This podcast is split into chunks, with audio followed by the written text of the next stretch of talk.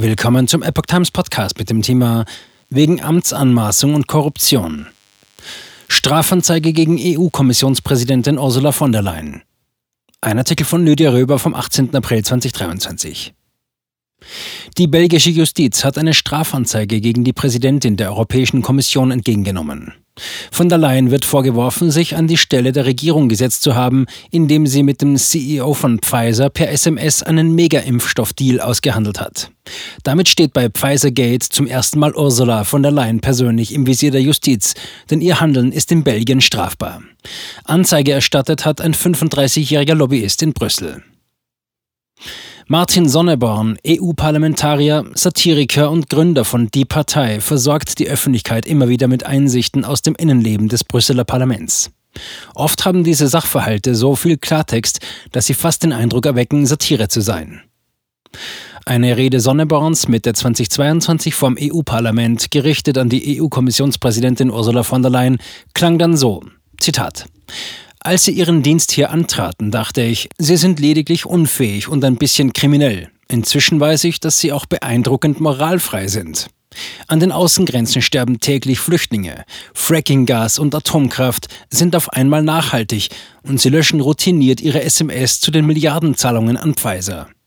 Mir fällt zu Europa nichts mehr ein, außer wir sollten Europa nicht den Laien überlassen. Zitat Ende. Belgischer Lobbyist geht gegen von der Leyen vor. Das Video ging viral. Das war dann auch die einzige Auswirkung der Rede vor dem Brüsseler Parlament.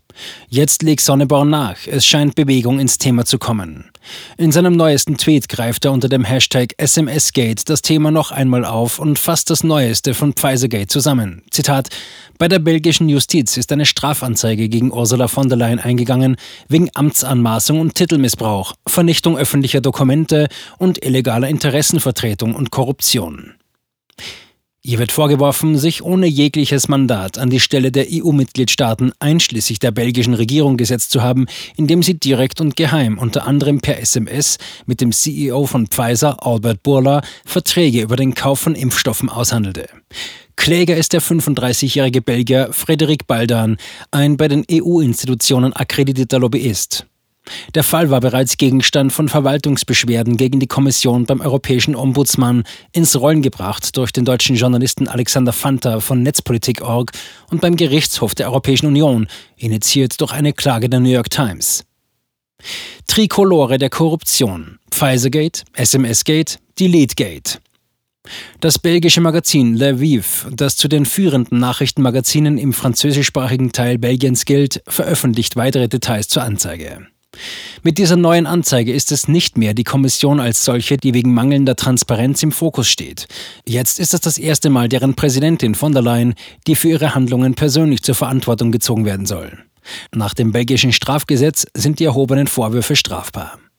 Zu den Vorwürfen Amtsanmaßung und Titelmissbrauch, Vernichtung öffentlicher Dokumente und illegale Interessenvertretung und Korruption kommt das Löschen ihrer Textnachrichten mit Pfizer-CEO Albert Bourla. Dieser Fall ist als Deletegate von Englisch to delete, löschen, bekannt geworden. Von der Leyen Gate. Erstmals strafrechtliche Verfolgung. Der Kläger Frederik Baldan ist auf die Handelsbeziehungen zwischen EU und China spezialisiert. Nach Washington DC gilt Brüssel als einer der größten Lobbytummelplätze weltweit mit ca. 25.000 professionellen Lobbyisten auf 705 Abgeordnete.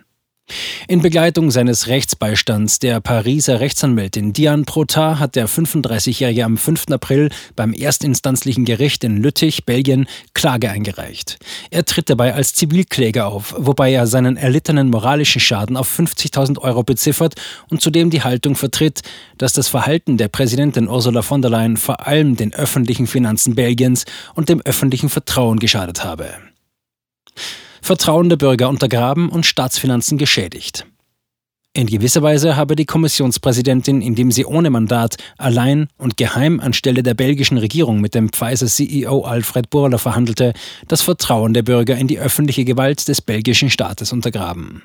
In der Klageschrift wird das als kollektiver Glaube an den Staat als institutionelle Macht zur Verwirklichung des Gemeinwohls definiert, zitiert Lviv. Zudem behauptet Beschwerdeführer Baldan, dass die belgischen Staatsfinanzen durch Ursula von der Leyens verhandelten Vertrag geschädigt worden seien. SMS-Gate betrifft den dritten Pharmavertrag, den größten, den die EU-Exekutive mit dem New Yorker Pharma-Riesen unterzeichnet hatte. Er umfasst 1,8 Milliarden Impfstoffdosen, während die ersten beiden Verträge mit Pfizer jeweils nur 300 Millionen Dosen zum Inhalt hatten. Im Juni 2022 forderten eine Koalition aus zehn osteuropäischen EU-Mitgliedstaaten eine Neuverhandlung der mit den Herstellern geschlossenen Verträge, darunter auch mit Pfizer, da die gelieferten Impfstoffmengen den Bedarf der Vertragsländer übersteigen und die Vorräte die nationalen Finanzen der zehn Mitgliedstaaten belasten würden. Auch die anderen EU-Mitgliedstaaten haben massig Überschüsse an Corona-Vakzinen. In Belgien, wo jetzt Anzeige gegen die EU-Kommissionspräsidentin gestellt wurde, sind laut Lviv allein 62 Prozent der belgischen Impfstoffe überzählig.